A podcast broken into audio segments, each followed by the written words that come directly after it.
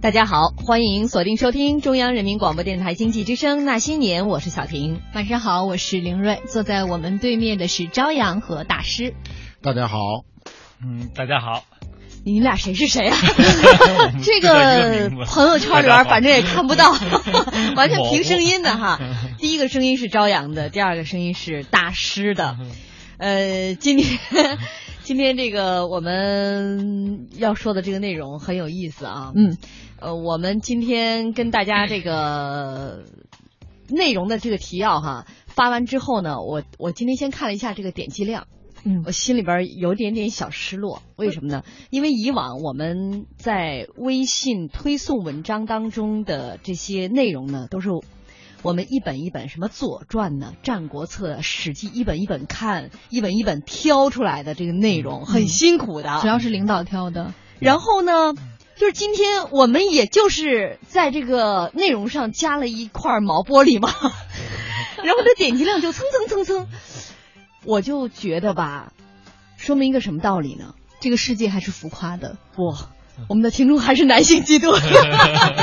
是因为今天我们在开场要跟大家聊的这个话题，恰巧发生在今天下午傍晚的时分，又是一个引爆朋友圈的话题。没错，所以我们今天的题目是物化照片刷爆朋友圈，点赞收钱，花甲范里下海做生意，富甲天下。嗯，呃，我相信哈这个。凡是玩朋友圈的，您下午这个用微信的啊，都能够看到这个大家说什么。一开始得吓一跳，刮起雾霾风了。那么有的人说这个朋友圈里边全是毛玻璃呀，都被这个刷屏了。其实呢，它是这个微信推出了一种叫做红包照片的功能。你只要用这样的功能，你就发这个照片吧，它就自动会把它你的这个发上去的照片雾化了。然后呢，你再起一个比较耸人听闻的标题。嗯，如果大家想看这张照片的话，他必须要发红包，就给 给这个微信主人啊，照片主人发。发红包，你才能够有机会看到这个照片。但是发的这个钱数呢，是微信随机决定的。五毛一块不嫌少，十块八块不嫌多。我终于知道，前两天小婷说，说我们这个在做推荐发微信的时候，要不要把我们两位主播的照片放上去呢？怪不得迟迟不放的，等着这一刻呢。我今天还问凌睿呢，我说凌睿，咱们微信公众号的内容推送能不能也这样，物化一下，然后让大家发现？他说这个功能还没被开发呢。我们也想借此发家致富一下。应该欲在途中求善价呀。充分体现颜值啊！对，钱数钱越多越清楚。颜值，颜值就是生产力，就是经济价值。哎，我觉得直播间里面特别有意思，其实恰好啊，可以代表这一个新闻背后的几方不同势力的心理。没错，有人发照片，嗯，有人不发照片，嗯，有人光看照片，还有最后这一方势力就是幕后推手腾讯。琢磨赚钱的。我们好好来说一说这各方势力角逐啊。嗯，那本来呢，这个活动是到今天晚上八点结束啊，对，但是突然大家发现。这个已经功能，这个游戏功能已经被关闭了。现在想靠这个来发家致富、挣点小钱的，已经没有机会了。我没赶上这波，因为那会儿我正好在路上开车，我一停车以后，我说群里发生什么大事了？怎么全是毛玻璃啊？这个我一看，赶紧，我唯一你做的一件事情就是什么？嗯。就是赶紧呃升级我的微信，哇夸夸升级好几遍，没有可升级的地方，我为什么我被启示了？当时就有最早它里面发那个微信开始做广告的时候，统一发广告的时候，有好多人接的广告是不一样的。你比如说，你有的人收的是，比如说宝马的广告，嗯有的人收的可能是个饮料的广告，收到饮料的就不乐意了。嗯，怎么回事？我这被分层了，我你觉得直接从颜值角度就把你给 pass 出去了？所以我后来想了想，群里这发毛玻璃这几位，他颜值不比我高啊？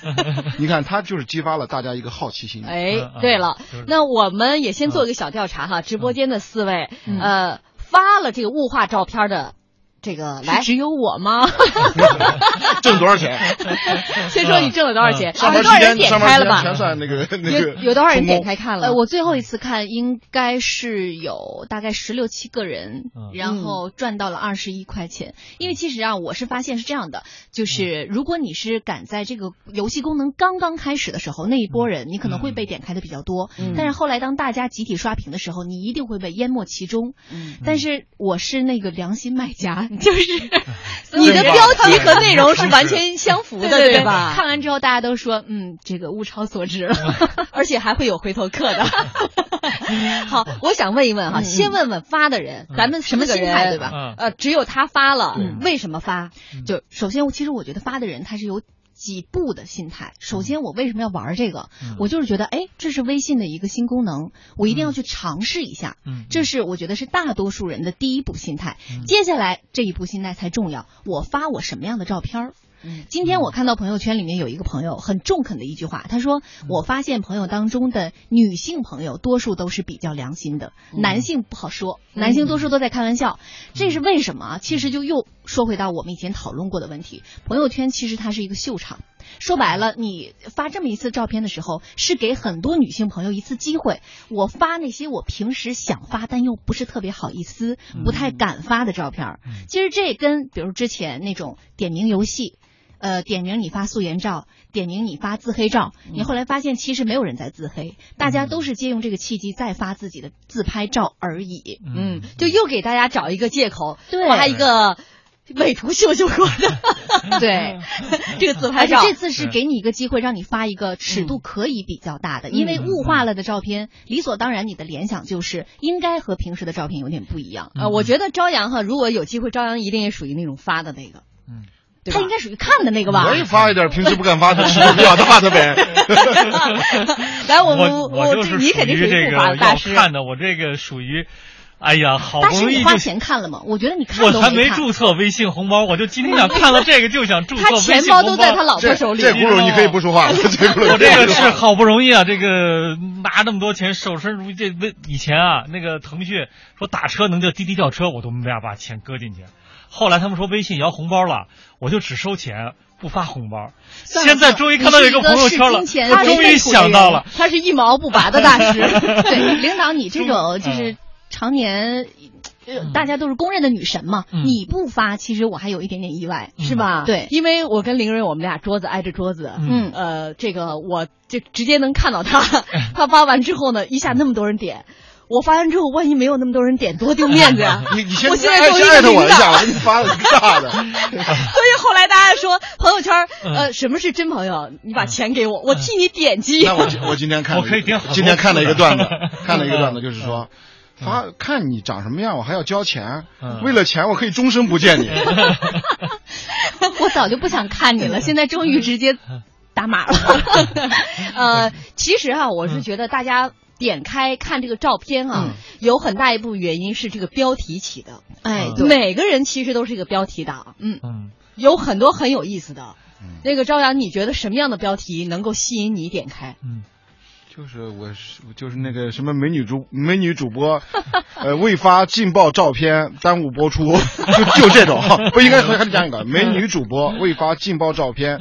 秒赚千元，耽误播出，那这种标题就比较猛。有人确实是给出了总结 啊，有这个今天这个刷爆朋友圈的这些标题分这么几类，一种是密码派，就比如说你我里面有像支付宝红包口口令啊这种东西，你点开之后可以变现的；一种就是相对限制级一点的，比如说泳装照呀，你平时比较好看的这种照片啊，对；还有一种是警示格言派。就是我这个这一打开说，呃，你看了我这句话，一定值你给的我这几毛钱。嗯嗯，还有像什么耸人听闻派，这是世界最高的什么楼层啊，世界最美的美女啊，就这种“最”字打头的，违反广告法的。就是朋友圈各种标题党都出现了哈。呃，我觉得比较有意思是，立刻衍生出了一堆的段子。嗯，还有各种号称我能够让你不花钱就看到这个技术帖 照片的技术帖。就是那个越狱的翻墙的是吧？呃，这个我我来问一问这个大师哈，作为一毛不拔的大师，你怎么来看腾讯的这种玩法？这个。腾讯那个看起来就实际上就是给你大家支了桌麻将，我觉得腾讯就是被被我我我这样的人也给坑进来了，把我的钱包也给弄到微信红包里。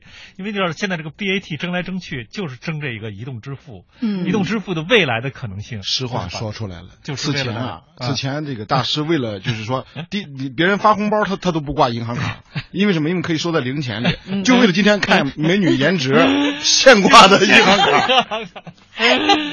这就是为了挣移动支付，你知道，移动支付它现在是一个呢，是就是怎么呢？就是一个是将来的天下就移动支付的天下，而且呢，将来你看那个阿里在搞什么？阿里在搞刷脸，阿里就是说将来就不用。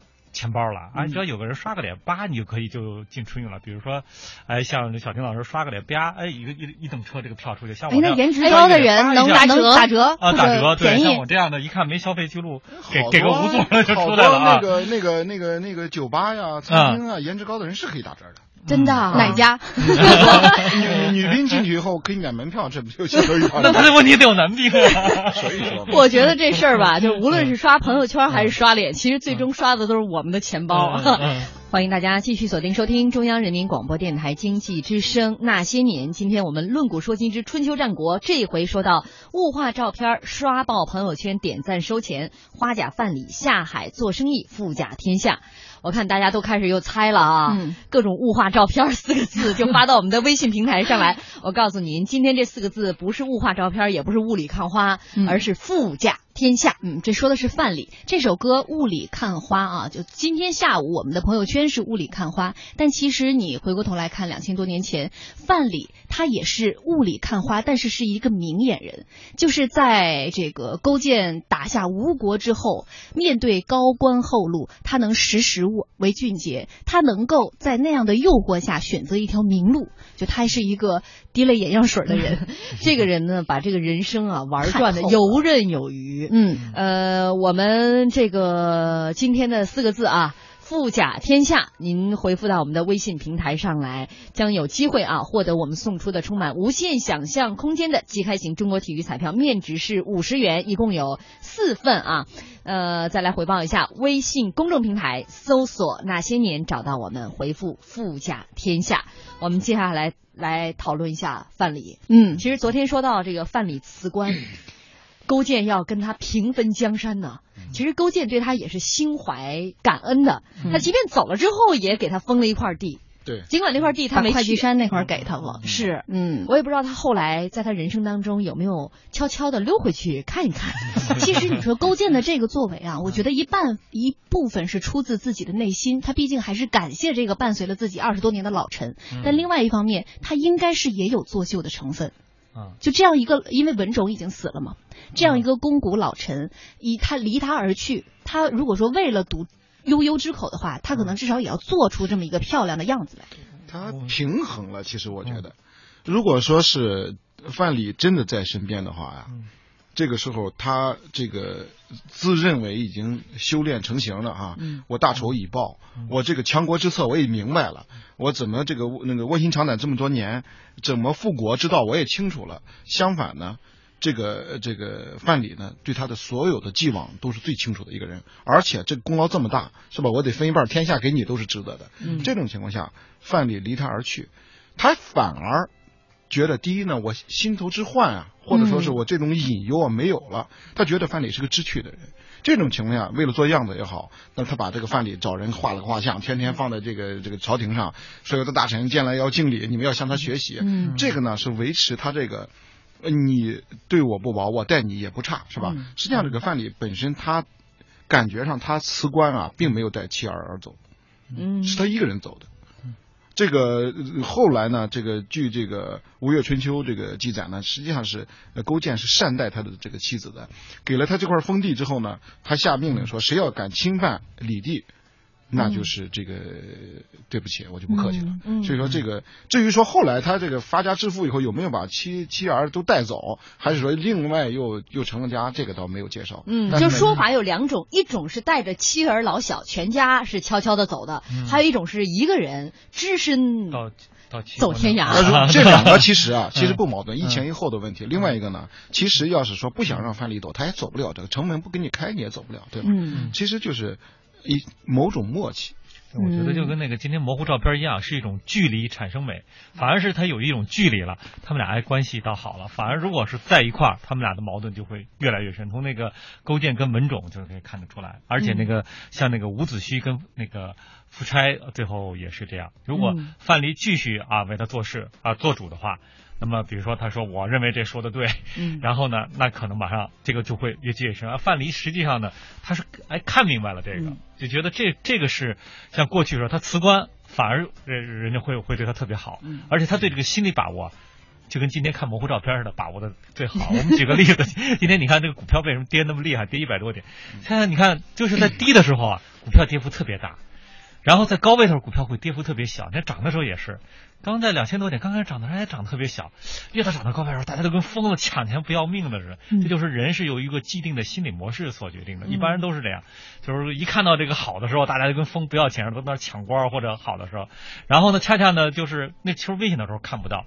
然后呢，恰恰呢，你看跌的时候也是，现在明明很低了，大家就想着逃命了。就是有一个既定的心理模式去恐惧和贪婪是人性当中无法跨越的这两个两个障碍一样，往往会既有的，他会去左右那个。所以你在就是有那句名言嘛，股市就是你在该贪婪的时候恐惧，在该恐惧的时候去贪婪。对。呃，这个范蠡也相当于在官场和商海当中深谙股 海之道，所以在大家都贪婪的时候，他选择了恐惧。恐惧离开了越国，因为我昨天在看啊，就是假如说这是一家公司的话，那勾践就是 CEO。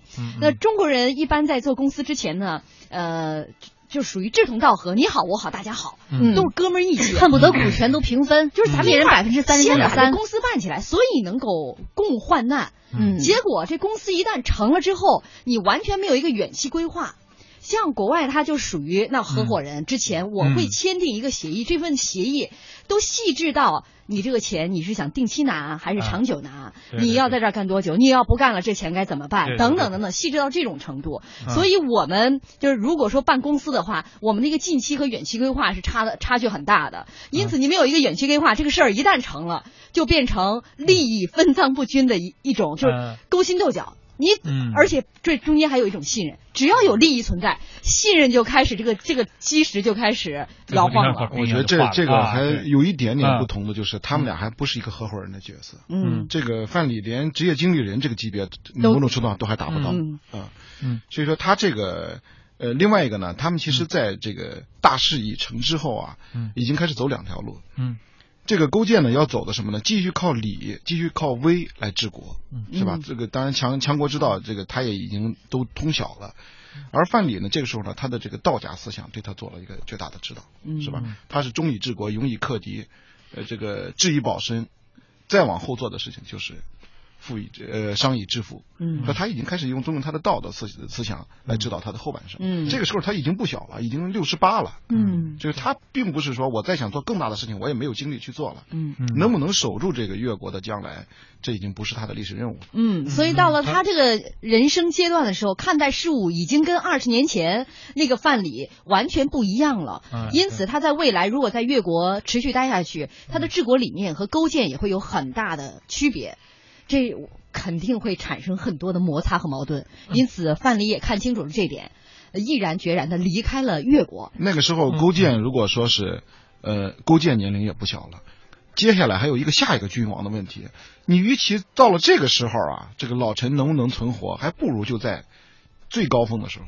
换一个方向。嗯，我们来看这个范蠡离开越国之后，他先到了哪儿？哈，先到了齐国，而且他到齐国啊比较有意思，他隐姓埋名啊。嗯，这个改的这个名字叫蚩夷子皮。嗯，听着特别像。四个字儿哈，我要是这么说，今天应该说换这四个字。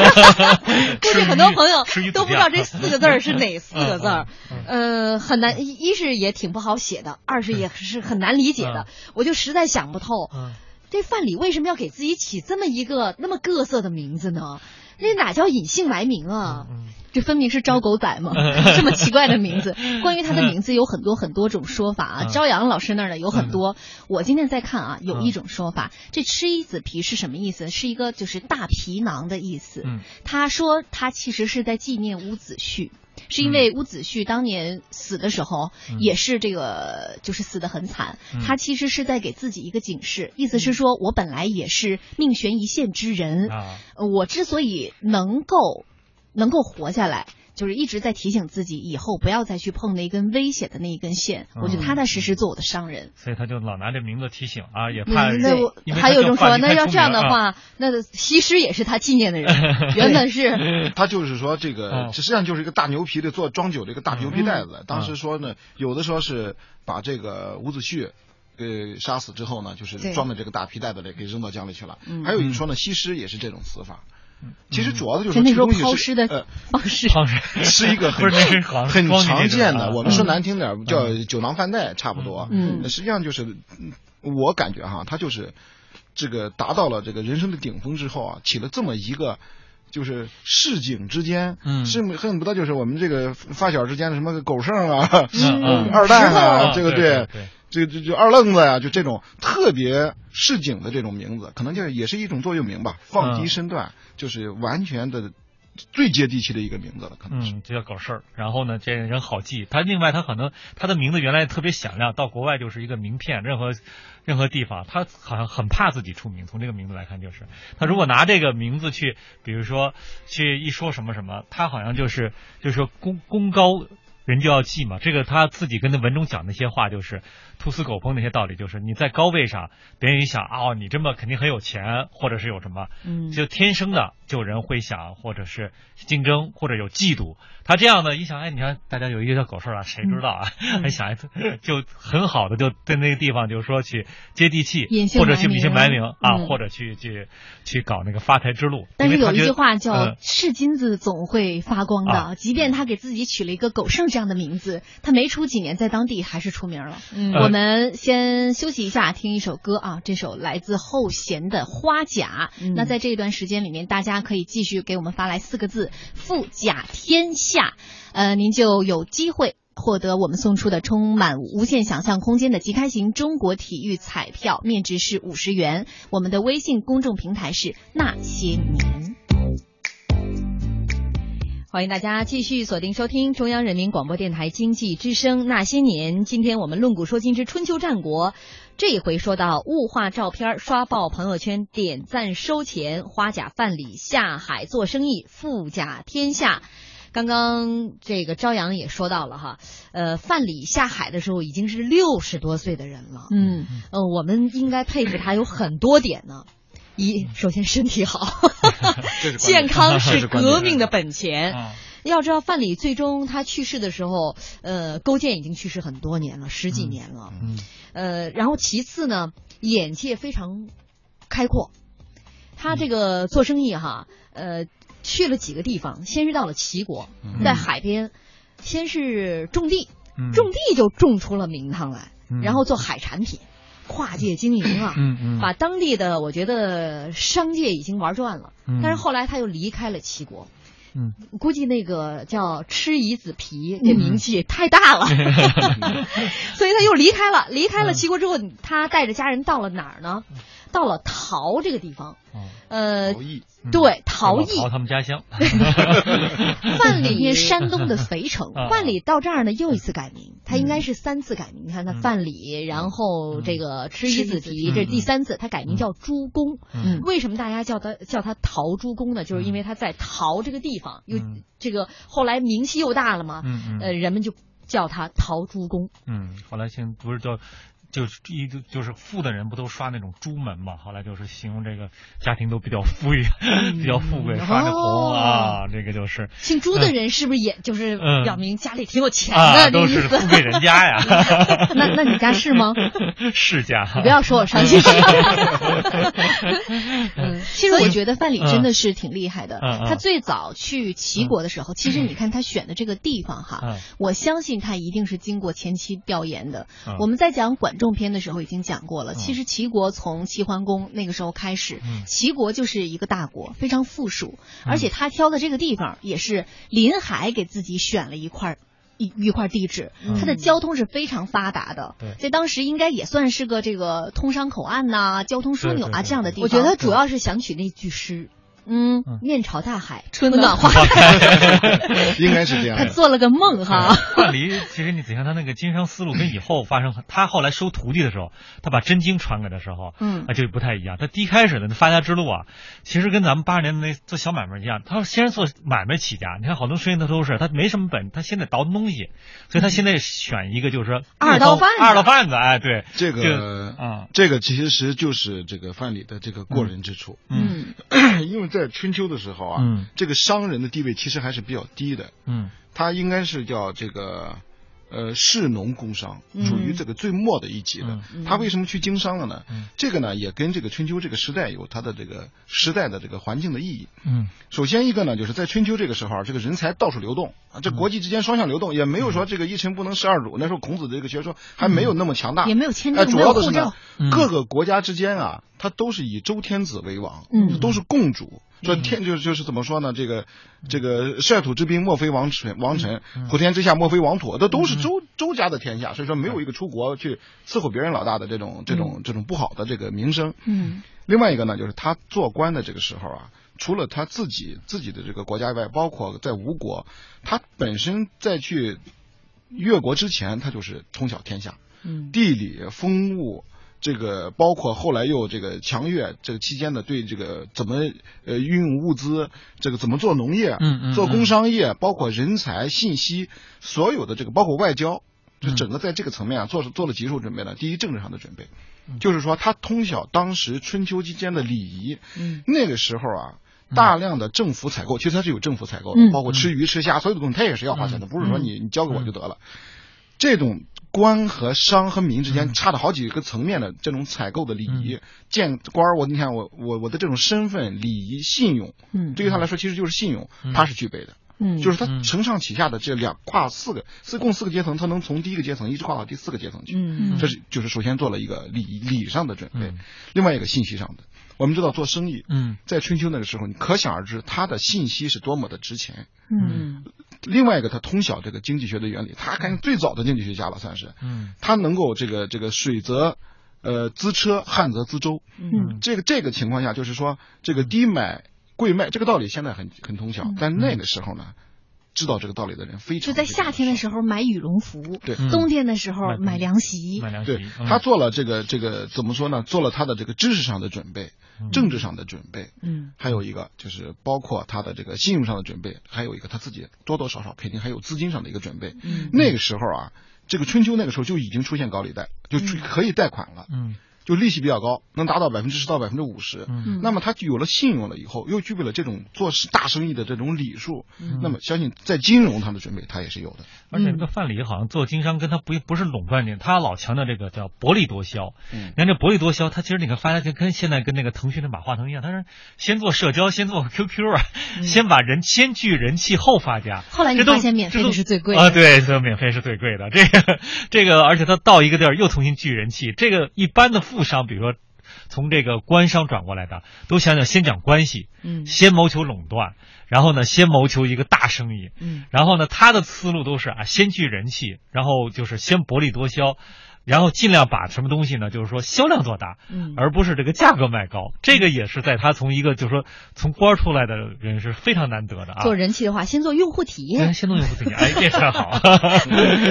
我看到你看他呃换的这两个地方，一是齐国，第二是陶这个地方，呃，说明这个人呢，这个眼光啊，选地方非常非常精准。首先你说齐国呢，在春秋的时候，虽然呃到了越往后越不重视商人这一块儿。嗯，但是在春秋的我们在讲管仲的时候，齐国是最重视商业的一个国家。嗯，呃，士农工商也是从齐国开始的。嗯，有一种说法，其实士农工商是指四个部分，而不是指它的这个一个重要程度。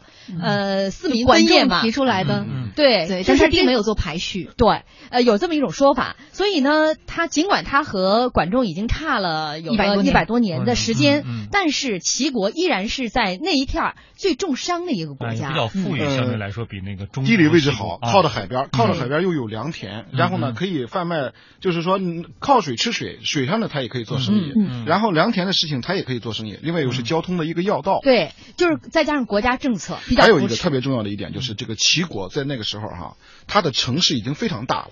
就是说，呃，所谓当然比现在来说还是小哈，那个时候就能达到十平方公里了。这个时候已经大量的手工业的，就是后来在考古里面就发现了这个遗迹里面大量大量的这个手工作坊这种遗迹的出现。它就是说，当一个商业市场比较集中在一个地方进行交易的时候，它的这个买卖就越会越做越大。嗯，越做越大的时候，谁占有信息，谁具有这种胆识？那个其实你想从这个范蠡的性格来讲，他是非常具有冒险精神的。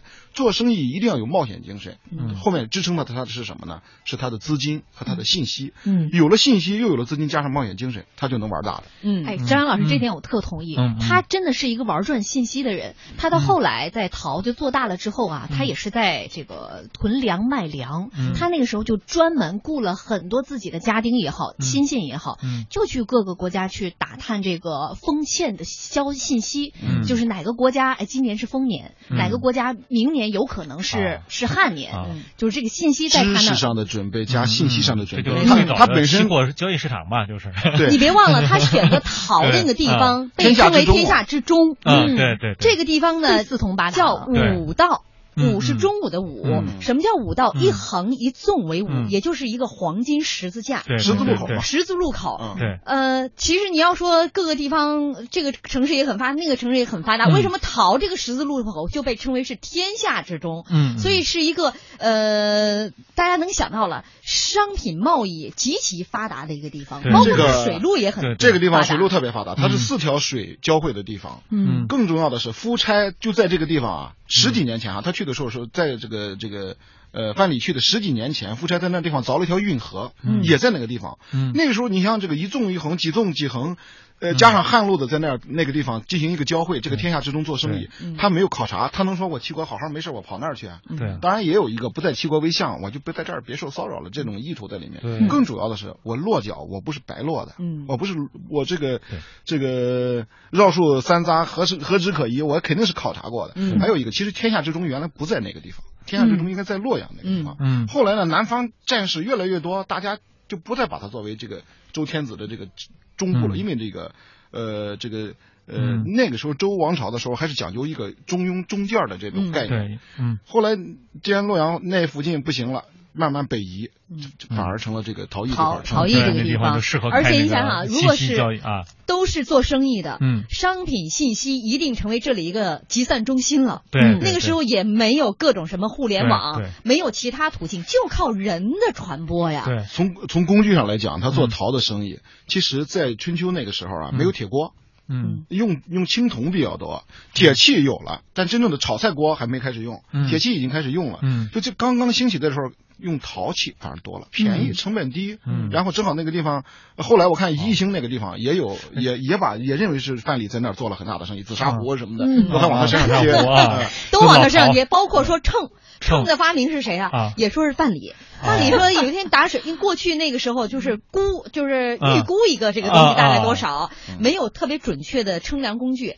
范蠡在打井水的时候，呃，结果呢，他就觉得，哎，这个打井水的那根木头啊，有点杠杆的这个作用，他就开始琢磨。后来他又懂天文，看星象，哎，就觉得把这个。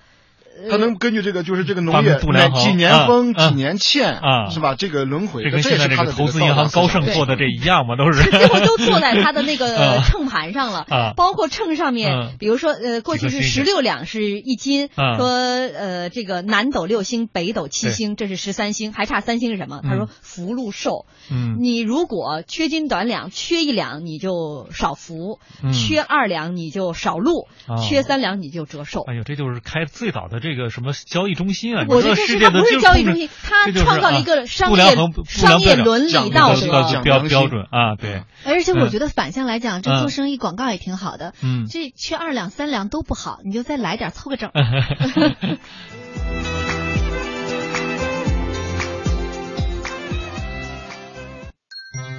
打开微信，选择添加好友，输入那些年。第一个官方认证的账号就是我们啦！那些年每天都有礼物送哦。还没添加的小朋友快快加，已经添加的小朋友么么哒。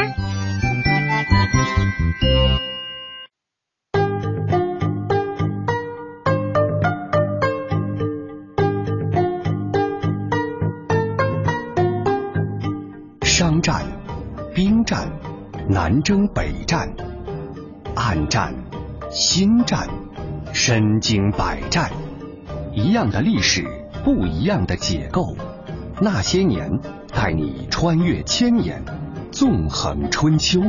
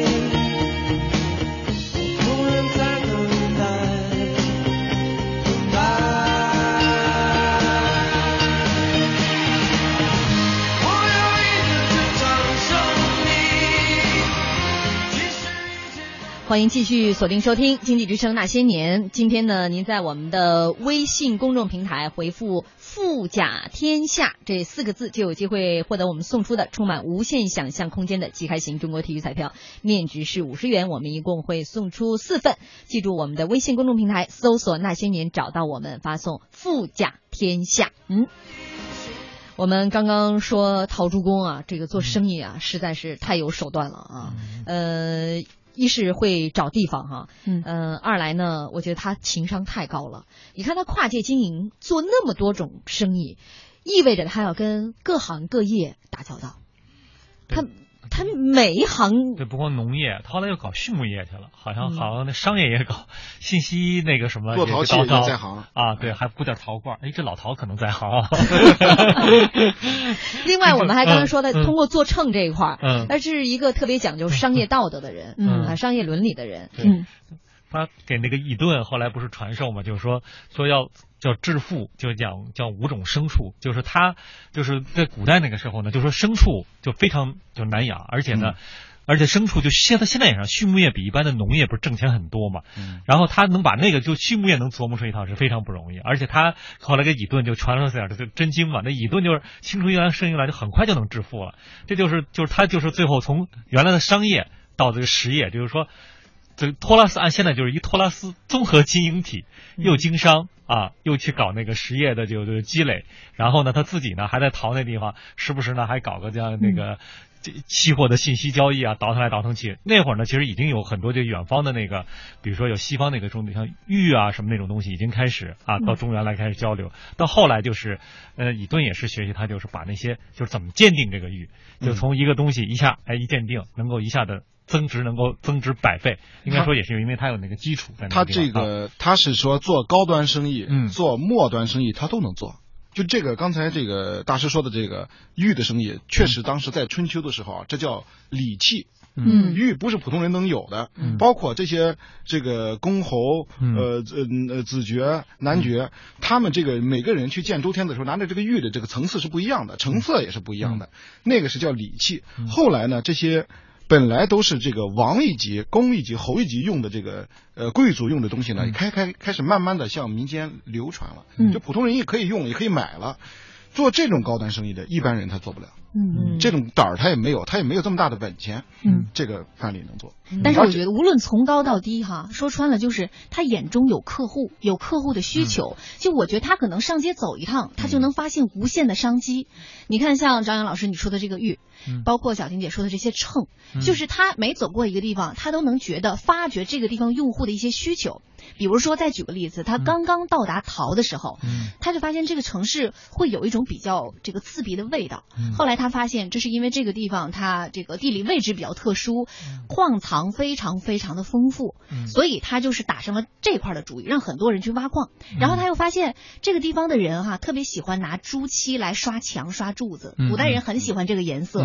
于是他就开始找人去挖矿藏，去研究这种东西，然后来变卖。这个可以卖给楚国呀，楚国当时是兴红色。嗯，你看这就是国一国际贸易嘛。对。包括他那个时候在齐的时候，他在海边去晒盐，他也是把这些盐卖给秦国，所以他还是很厉害的，就根本不是农家乐，他玩的全是国际讲究质量，他讲究质量，要求要求叫物玩物，就这个东西啊，要保证它的质量，质量不好的不能卖，尤其是还要吃到嘴里的出现了问题更不能卖。在那个时候他就提出来，您靠质量取胜，又有信用。是吧？这个颜值不知道啊，这个呃这，然后又懂各种贵族之间的这种礼节和礼仪，又能进行跨国贸易，嗯，这个就很厉害。你觉得公司范儿啊？你还找得着缺点吗？另外还有就是没有钱，所以说他被称为圣啊。后来这个做生意的人家挂一副对联儿，我不是现在可能见的稍微少一点了。嗯。当时就叫陶朱事业，端木生涯，端木就是子贡，叫端木赐。所以说这个就这八个字啊，左联是这个，右联是那个，就这就是商人的这个座右铭，就是。其实过去呢，子贡也是在。陶和鲁国之间在做生意，嗯生意做的也很大。孔子能够周游列国，各个地方去讲课，全凭着子贡给他提供 车马 费用。没有这个有钱的学生，跟着孔子估计也去不了那么多国家。收讲课费，去了以后，我君王在分庭抗礼嘛。哦，但是呢，后来因为陶这个地方来了这个范蠡、陶朱公，生意做得更大，而且这个名声更更响。子贡后来主动就离开了陶。啊，竞争不过了。这个我今天来看呢，是觉得竞争对手撤离，你没办法，一山容不下二虎，都那么要面子的人，去开辟新市场也是对的。他们俩应该还是见过的，他们俩应该是见过的。这个因为这个一个呢是两个君王曾经见过，另外一个呢这个他两个年龄相差也就六七岁，嗯，应该是呃包括又在一个地方做生意，所以说他们应该是有交集的。嗯，还有一点哈，这个范蠡呢做生意方面。他这个利润只取百分之十，嗯，那他不，他是薄利多销，薄利多销。另外，他十九载啊做生意，嗯，三次散尽家财，嗯，就是他留下给后人留下了个非常好的名声，嗯，不仅仅说这个人会做生意，富甲天下，嗯。而是这个，我们经常说为富不仁，他是为富特别人，害人了。就而且他的那个气魄，就千金就散尽，他还觉得还不三观啊，三观啊，人生观、价值观、世界观呐。这是张老师您上的课是吧？现在 你看一个企业家，他最后做大之后，他很多人都会去做慈善。嗯，其实，在那个时候的范蠡也很类似。